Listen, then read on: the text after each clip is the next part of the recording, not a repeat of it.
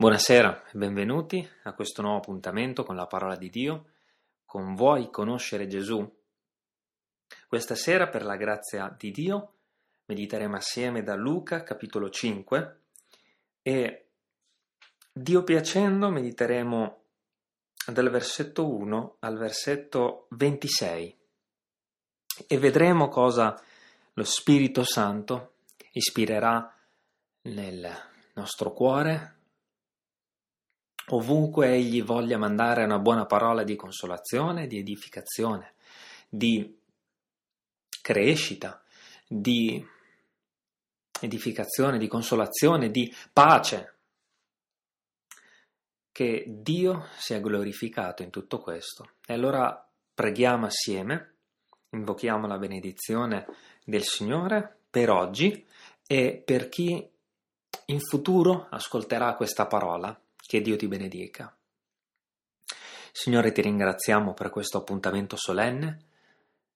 Voglia tu benedire ogni parola, ogni meditazione, ogni piccolo sussurro del tuo spirito, Signore. Benedici chi è qui adesso e chi sarà qui domani, Signore, ad ascoltare.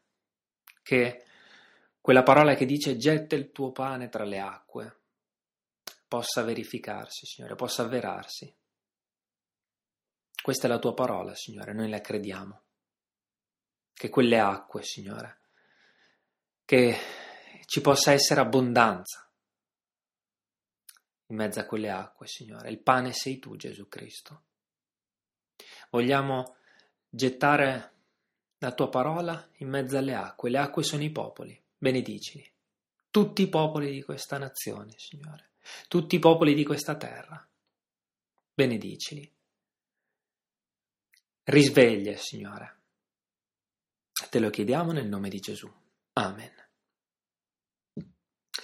E dunque, come dicevo, meditiamo da Luca, capitolo 5, versetto 1. E il titoletto dice Gesù chiama i suoi primi discepoli la pesca miracolosa. Mentre egli stava in piedi sulla riva del lago di Gennesaret e la folla gli si stringeva intorno, a lui per udire la parola di Dio, Gesù vide due barche ferme a riva. Da esse i pescatori erano smontati e lavavano le reti. Montato su una di quelle barche, che era di Simone, lo pregò di scostarsi un poco da terra. Poi, sedutosi sulla barca, insegnava alla folla. Come ebbe terminato di parlare, disse a Simone: Prendi il largo e gettate le vostre reti per pescare.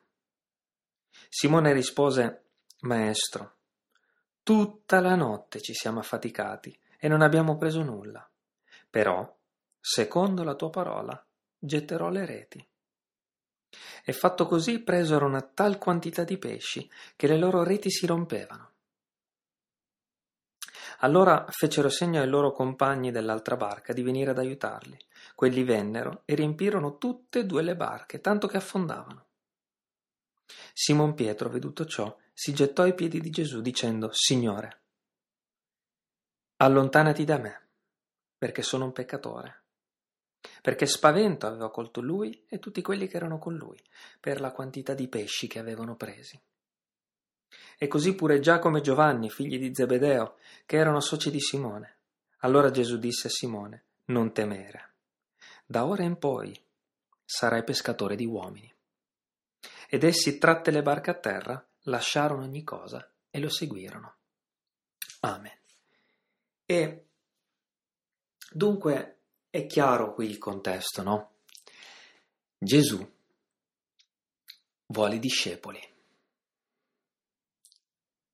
Gesù cerca discepoli e non vuole persone che hanno studiato, persone che sono preparate, pronte, che hanno una risposta sempre per tutto.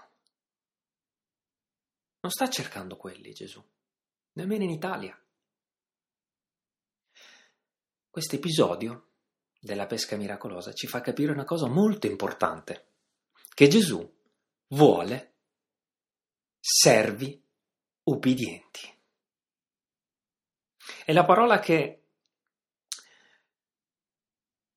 pronunceremo più spesso questa sera forse sarà proprio questa, ubbidienza. Se guardiamo il contesto è proprio questo. Gesù andava in giro, Gesù compieva miracoli, Gesù stava ammaestrando molte persone. E ora, quando Gesù si muove in mezzo alla nazione, in mezzo a un popolo, quando Gesù vuole operare in mezzo a un popolo che, lo, che è pronto, ok? Cosa farà mai Gesù per dimostrare quello che lui nel Vangelo dice? Cosa farà mai? In Italia Gesù per dimostrare che il Vangelo è realtà? Creerà quella situazione particolare, precisa, nella quale dei servi ubbidiranno e farà vedere Gesù che il Vangelo è realtà. Mi spiego meglio. Gesù stava per dimostrare in quell'ambito, in quella precisa situazione, che quello che aveva detto a quel, tutte quelle persone era vero. E quindi stava per permettere una pesca, una pesca miracolosa, no? Quindi, che cosa farà mai oggi, domani, nell'anno a venire Gesù in questa nazione? Dimostrerà che è tutto vero. E chi cercherà per dimostrare che è tutto vero? Cercherà quel servo ubbidiente che cala le reti. Altrimenti chi dimostrerà che il Vangelo è realtà? Chi dimostrerà che è vero che si può guarire da questa natura di peccato? Che si può essere perdonati e salvati per l'eternità? Chi dimostrerà che vi è guarigione nel nome di Gesù? Chi dimostrerà che vi è pace, che non ci sono più paure, che non ci sono più angosce, che è possibile soffrire persino la tortura per il nome di Gesù? Chi dimostrerà che il peccato è stato vinto e la morte sconfitta? Non è cambiato molto da quella riva di Gennesaret. È la stessa identica cosa. Succede lo stesso. E ora, dunque, noi a volte non capiamo no, cosa fa Gesù. Se Gesù sta per operare attraverso di te, la cosa che spesso accomuna le testimonianze è che tu non capisci cosa sta succedendo, perché Gesù ti sta chiedendo qualcosa che non chiederebbe mai a un altro, qualcosa di, che sembra folle. E quello che accomuna spesso proprio le testimonianze è che Gesù magari chiede qualcosa che nessun altro farebbe. Se te la sta chiedendo e è molto probabile che tu sia proprio in quella situazione, no? Devi di giorno prendere la tua barca e andare a pescare. Prova a rapportarla alla tua vita. Pensa. Stai forse, hai magari da 30, 40, 50, 80 anni che di notte, quando ci sono le tenebre, non si vede niente, ma quando tutti cercano di pescare, stai provando anche tu a fare qualcosa nella tua vita e vedi che tutto quello che fai è totalmente inutile. Provi a pescare, non viene niente niente. Provi a uscire da una situazione di sofferenza e non ne esci. Provi a vedere la luce e non la vedi. Provi a cercare quel frutto, quel pesce, e non lo trovi. Perché notte con Gesù si pesca di giorno, quando te lo dice lui, alla sua parola. Non pescherai di notte con Gesù, pescherai quando sarà giorno, quando lo vedrai. Le tenebre devono passare, devi confessare il tuo peccato, altrimenti non sarà giorno.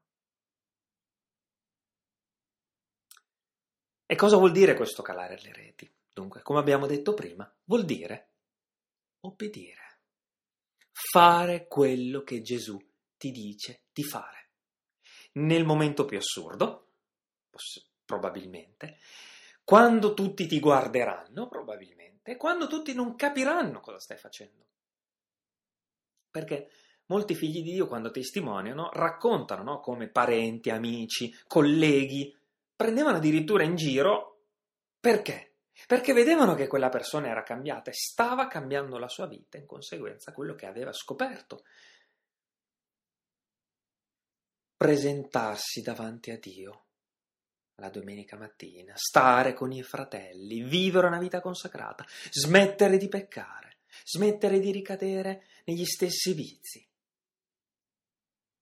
Tutto questo è un calare le reti davanti a quello che dice Gesù, perché Gesù ha detto, venite a me.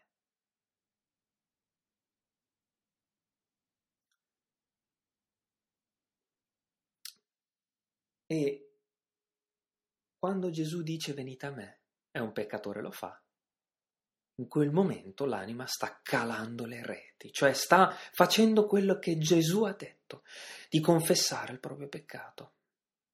Chi viene a me io non lo caccerò fuori. Atti 2 cosa dice? Credi, sii battezzato e riceverai il dono dello Spirito Santo.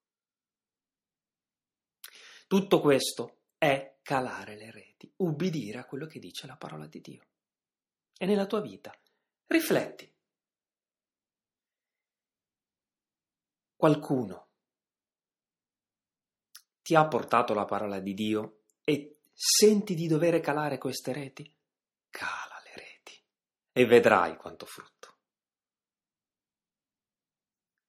In questo contesto calare le reti è stato spostarsi da un punto all'altro, per esempio per predicare con più efficacia, per permettere a Gesù di essere visto meglio. Calare le reti può essere tante cose. Abbandonare il peccato, una situazione di vizio o di eh, sporcizia nella tua vita. Col peccato non si entra in cielo. E nel momento in cui tu ubbidirai alla parola di Gesù, ne trarrai frutto, pescherai avrai nutrimento da quella situazione, cambierà tutto. Non sarai più sconfortato perché non hai preso nulla, ma sarai così sorpreso, così sterefatto davanti a quello che è appena successo che dovrai chiamare qualcun altro per aiutarti, cioè tu addirittura condividerai tutto quello che hai con le persone vicine a te, con i tuoi colleghi, con i tuoi familiari, non potrai più contenere tu stesso quello che ti ha dato Gesù, non sarà più solo per te, sarai costretto a condividerlo con altri perché sarai un vaso traboccante di tutta la ricchezza che Dio ha messo nel tuo cuore. Chiamerai altre barche gli dirai vieni, che c'è tanto da ricevere, vieni che ho anche per te. Non lo terrai solo per te, non sarai più egoista. Quel pesce sarà per tutti quelli che avrai attorno. Più ci saranno persone pronte a venire da te, più tu darai non finirà. Un po' come l'esempio dell'Antico Testamento, no? Più vasi hai da riempire con l'olio per quella vedova, più ne riempirai. Ma tutto questo non può succedere se tu non ubbidisci a quello che Gesù ti dice di fare. Ci sarà proprio un vincolo. Non puoi essere benedetto.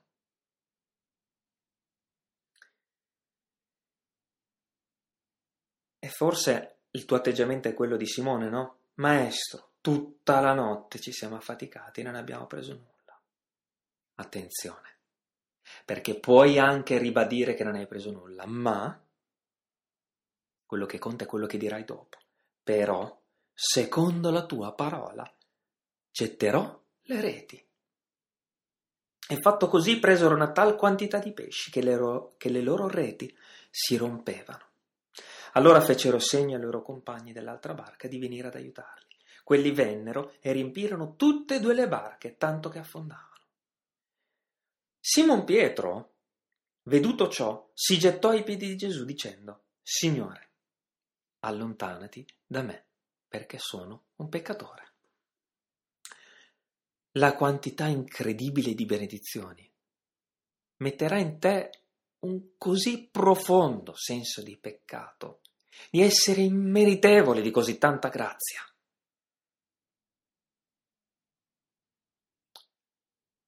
Ma questo è un atteggiamento santo e vedremo perché.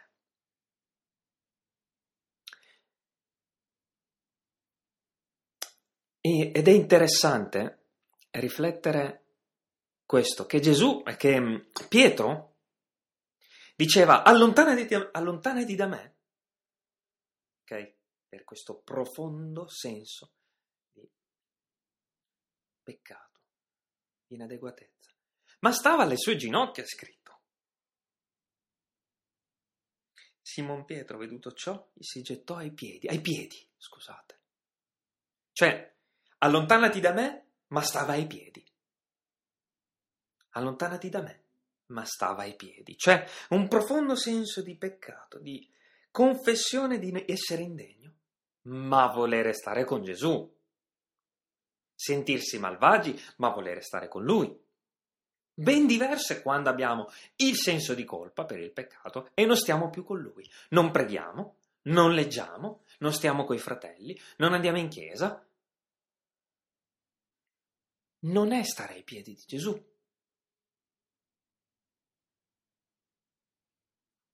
Questo è un atteggiamento santo. Ma se noi abbiamo da una parte il senso di peccato e non stiamo ai piedi, ma stiamo lontani da Gesù, non parliamo più con Lui, non abbiamo un rapporto intimo e profondo come quello che si ha con un fratello, con un Salvatore, siamo nei guai, nei guai. Quanto bisogno abbiamo invece di stare ai piedi, non orgogliosi guardandolo in faccia, ma io non ho così tanto bisogno né dei fratelli né di leggere, tanto so già tutto. Sono stato salvato, sono a posto. Quello è restare in piedi davanti a Gesù, da lontano.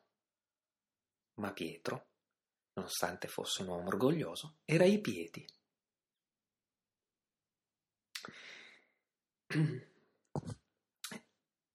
E così pure Giacomo e Giovanni, figli di Zebedeo, che erano soci di Simone. Allora Gesù disse a Simone, non temere, da ora in poi sarai pescatore di uomini, se questo è il tuo atteggiamento. E alla chiamata di Gesù ti sei confessato peccatore come Pietro? Questa è la risposta che oggi dà Gesù a te. Da oggi sarai un pescatore di uomini.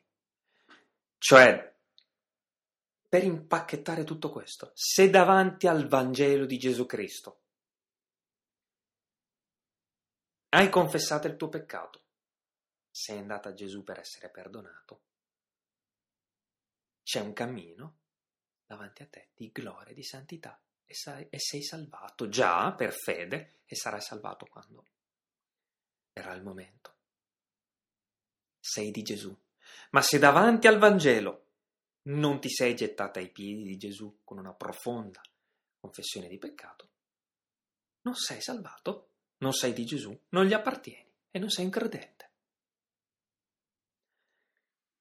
E questa esperienza al versetto 11, cosa bellissima, ti farà perdere completamente l'interesse per tutte le cose di questo mondo, perché saprai che Gesù potrà dartele in qualsiasi momento. Lascerai tutte e lo seguirai. Quelle cose Gesù te le darà, se ne avrai bisogno. Non sarà più il centro dei tuoi pensieri. Ed essi tratte le barche a terra.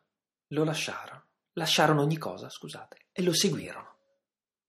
Non c'era più come centralità della loro vita né la pesca, nemmeno i parenti, nemmeno quello che volevano mangiare, i vestiti, non c'era più niente. Quando lasciarono le barche, stavano lasciando tutto, ma tutto. Questo può farlo solo l'amore verso Gesù. Nient'altro ti potrà fare lasciare una virgola di questo mondo. Nient'altro. solo l'amore, perché tu amerai chi ti ha salvato. Se sei stato salvato dal tuo peccato, nulla ti, ti tratterrà. Ma se ovviamente non hai nulla che deve essere perdonato, e sappiamo che comunque è impossibile, allora perché amare Gesù? Chi non ama Gesù è perché non è stato perdonato. Perché chi è stato perdonato sa quanto bello è amarlo. Chi è stato perdonato, che senso ha vivere per se stessi? Quando sai che tutto quello che hai fatto nella tua vita è stato cancellato. È chiaro che poi dedichi tutta la tua vita a chi ti ha redento, no? Chi non dedica la propria vita è perché non ha conosciuto un Salvatore, ma una religione, no? Versetto 12. Mentre egli si trovava in una di quelle città, ecco un uomo tutto coperto di lebbra, il quale, veduto Gesù, si gettò con la faccia a terra e lo pregò dicendo, Signore, se tu vuoi, puoi purificarmi. Ed egli, stesa la mano, lo toccò dicendo, Lo voglio, sii purificato. E subito la lebbra sparì da lui. Poi Gesù gli comandò di non dirla a nessuno. Ma va, gli disse, mostrati al sacerdote e offri per la tua purificazione ciò che Mosè ha prescritto, e ciò serva loro da testimonianza. Però la fama di lui si spandeva sempre più, e grandi folle si radunavano per udirlo ed essere guarite dalle loro infermità. Ma egli si ritirava nei luoghi deserti e pregava. Sembrerebbe che questo episodio non sia tanto frutto dell'obbedienza, appartenga a un altro contesto, ma se pensiamo che Gesù invitava i peccatori ad andare a lui, allora capiamo che questo era un bel esempio invece di quello che abbiamo discusso prima, no? Del calare le reti. Calare le reti uguale obbedire, no? Abbiamo detto. Allora capiamo che quest'anima aveva appena obbedito al Vangelo di Gesù Cristo. Il peccato rappresenta la lebbra. Scusate, la lebbra rappresenta il peccato. Quando leggiamo nella Bibbia di lebbra, uguale peccato. Vedete che torna l'ubbidire a quello che Gesù dice.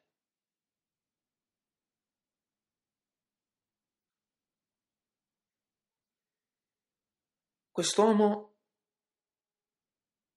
non si sa da quanto fosse, da quanto tempo fosse coperto di lebbra.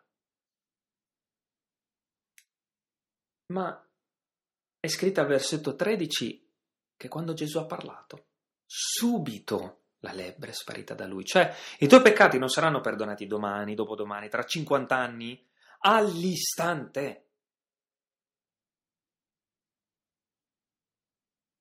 Ed è bello perché questo peccatore non è andato a Gesù dicendo perdonami,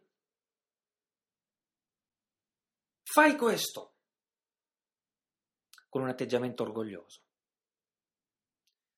Tu sei il figlio di Dio, quindi devi fare questo. Se tu vuoi. Cioè, se è nella tua volontà il bisogno di essere perdonato ancora, la confessione di peccato di chi in una frazione di secondo entra nel regno dei cieli mediante il perdono in Gesù Cristo. Quando il tuo atteggiamento è se tu vuoi, la risposta di Gesù è lo voglio. Ma se il tuo atteggiamento è fai questo perché è giusto così? Fai questo perché lo pretendo? Fai questo perché... Mettiamo tutti i perché che vogliamo, no? La risposta di Gesù tarda, no? Forse non arriva, forse ci sgrida, ma insomma ci fa capire che l'atteggiamento deve essere tutt'altro. Cioè, non lo merito, fammi grazia. Quando questo è l'atteggiamento, la risposta di Gesù è lo voglio. Quindi Gesù vuole o non vuole perdonare il peccatore? Io penso alla mia vita molti anni fa e dicevo, ma forse Dio non vuole perdonarmi. Forse il mio peccato è troppo grande. E se io vado a Gesù e gli chiedo perdono, mi dirà, come ti permetti? Vergognati per quello che hai fatto. No, c'è la tentazione, prima di conoscere Gesù, nel cuore di dire questo. Forse lui non vuole perdonarmi. Ti sbagli. Perché Gesù lo vuole. E ricordiamo l'episodio di Davide, no? Nell'Antico Testamento, un assassino, un adultero, un peccatore, cioè il peggio di tutta l'umanità, perdonato quando ha confessato il suo peccato. Forse tu hai ucciso, forse tu hai tradito, forse tu rubi. Non è un gioco.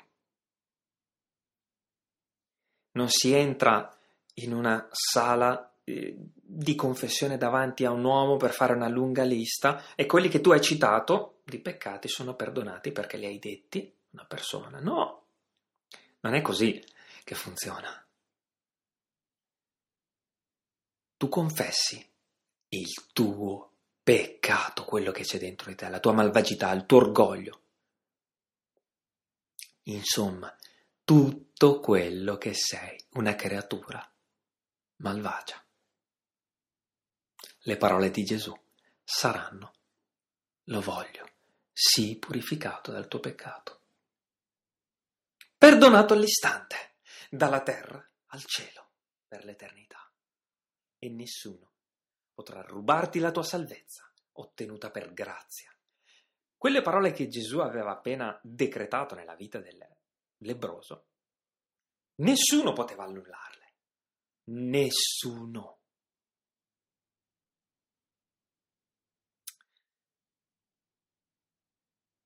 E la fama di lui, versetto 15, si espandeva sempre di più. E grandi folle si radunavano per udirlo e per essere guarite dalle loro infermità. Sarà impossibile tenere secretata l'opera di Gesù, lo vedranno tutti. È impossibile nascondere che Gesù ti ha perdonato. Lo vedranno le persone. La prima cosa che vedranno saranno i tuoi occhi cambiati, non saranno più gli stessi. Poi ti chiederanno, scusa, ma dopo aver visto i tuoi occhi, perché non fai più le cose che facevi prima? E poi dopo questo ti prenderanno per matto. E sarai gioioso per questo, perché vuol dire che è tutto vero. Vedete i pesci che sono stati pescati. E questo è il frutto. E questa è la pesca.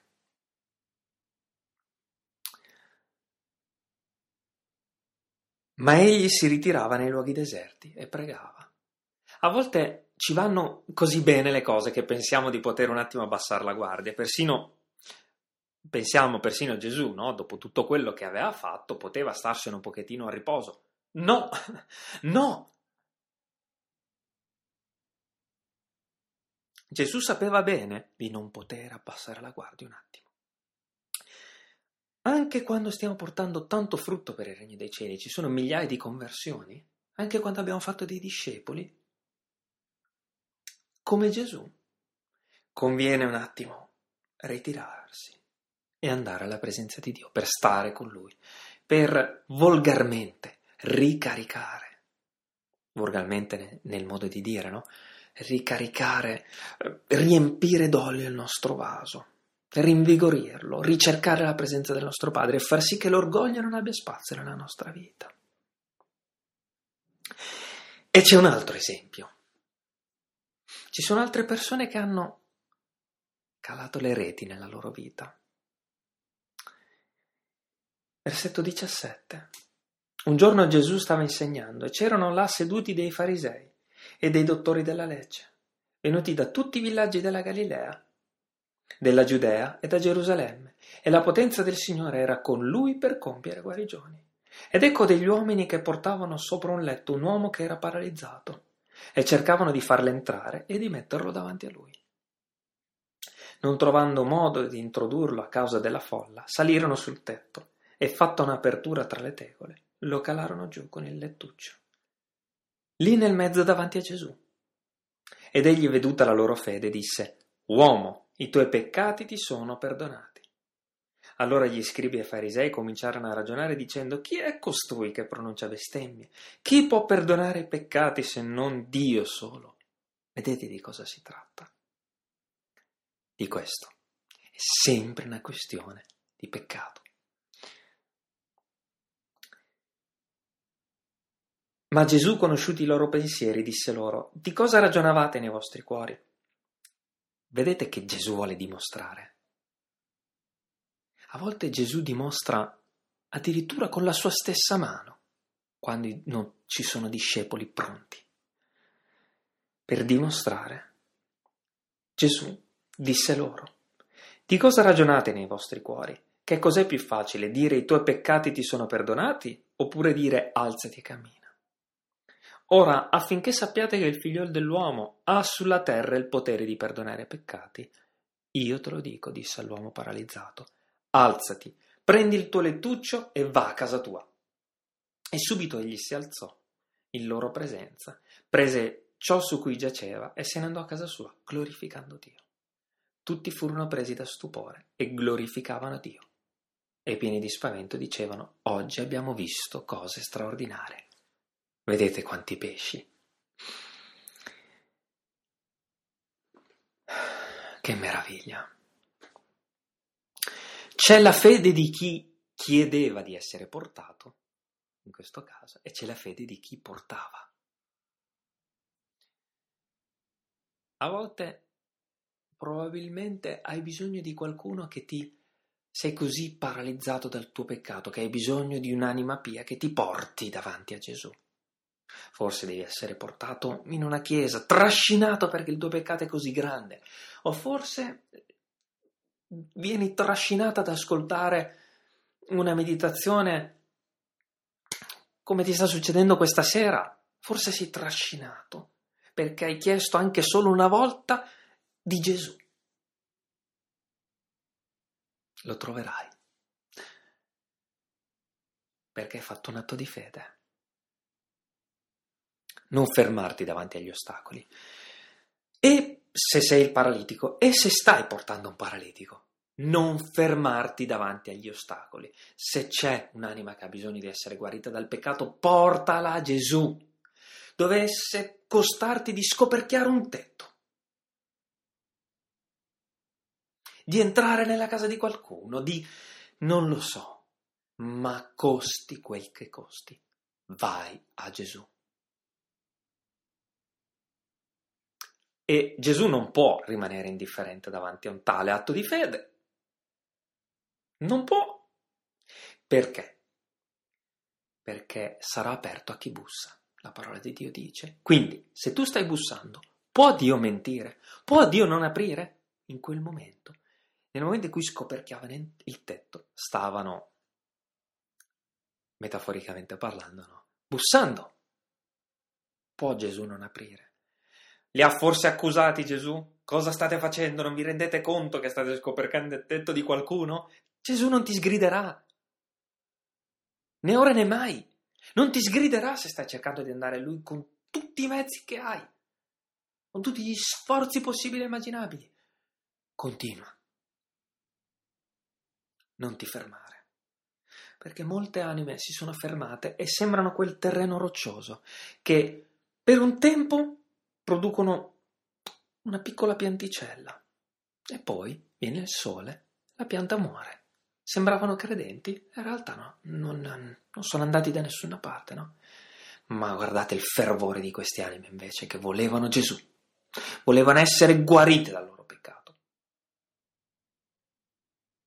E a me sembra chiaro no, che la fede fosse quella del paralitico, perché Gesù ha parlato al paralitico tutta la loro fede, ma poi disse al paralitico. Era il paralitico che aveva bisogno di essere guarito.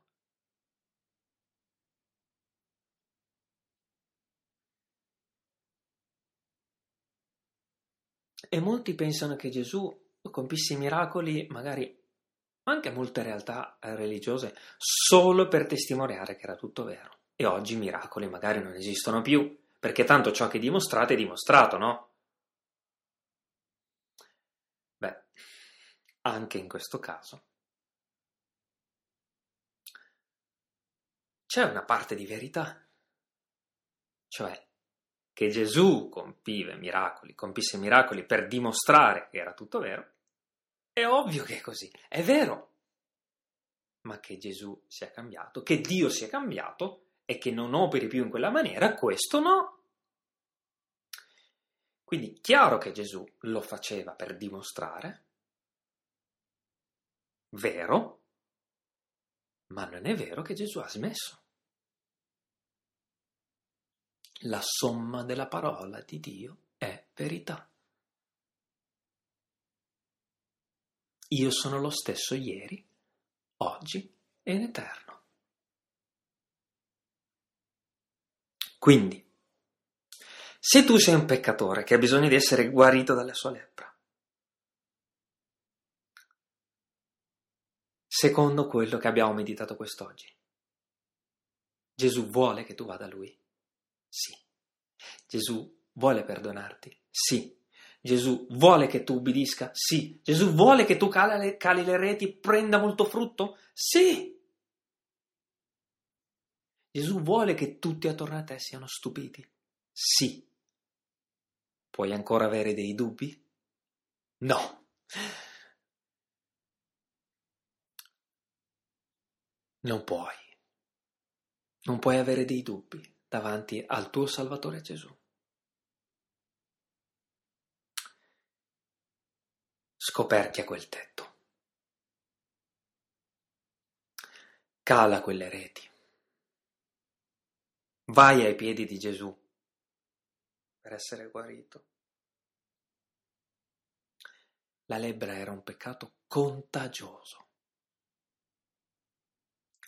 Ma al versetto 13 di questo capitolo meraviglioso leggiamo che egli stesa la mano, lo toccò.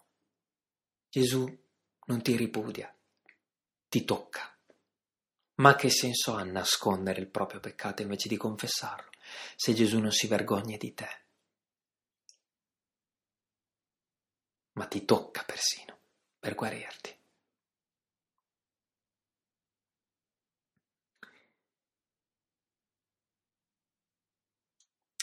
Versetto 26. Tutti furono presi da stupore e glorificavano Dio. E pieni di spavento dicevano, oggi abbiamo visto cose straordinarie. Permetti anche a chi ti sta attorno di vedere cosa è in grado di fare Gesù. E chi cerca Gesù per farlo vedere? Te. Proprio te. Preghiamo. Signore Dio nostro, Padre nostro, nostro Salvatore Gesù Cristo, Figlio di Dio.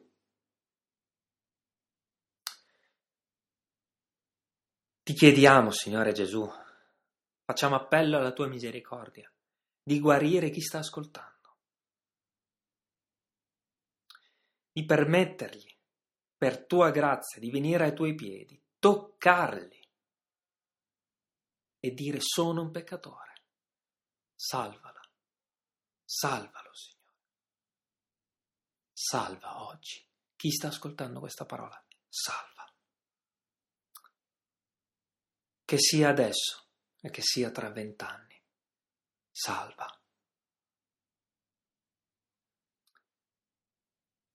Amen. Che Dio ti benedica e ti faccia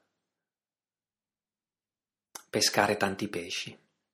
Ti coroni di benignità e di compassioni, per la gloria di Gesù Cristo, del Regno dei Cieli e di Dio Padre. Amen.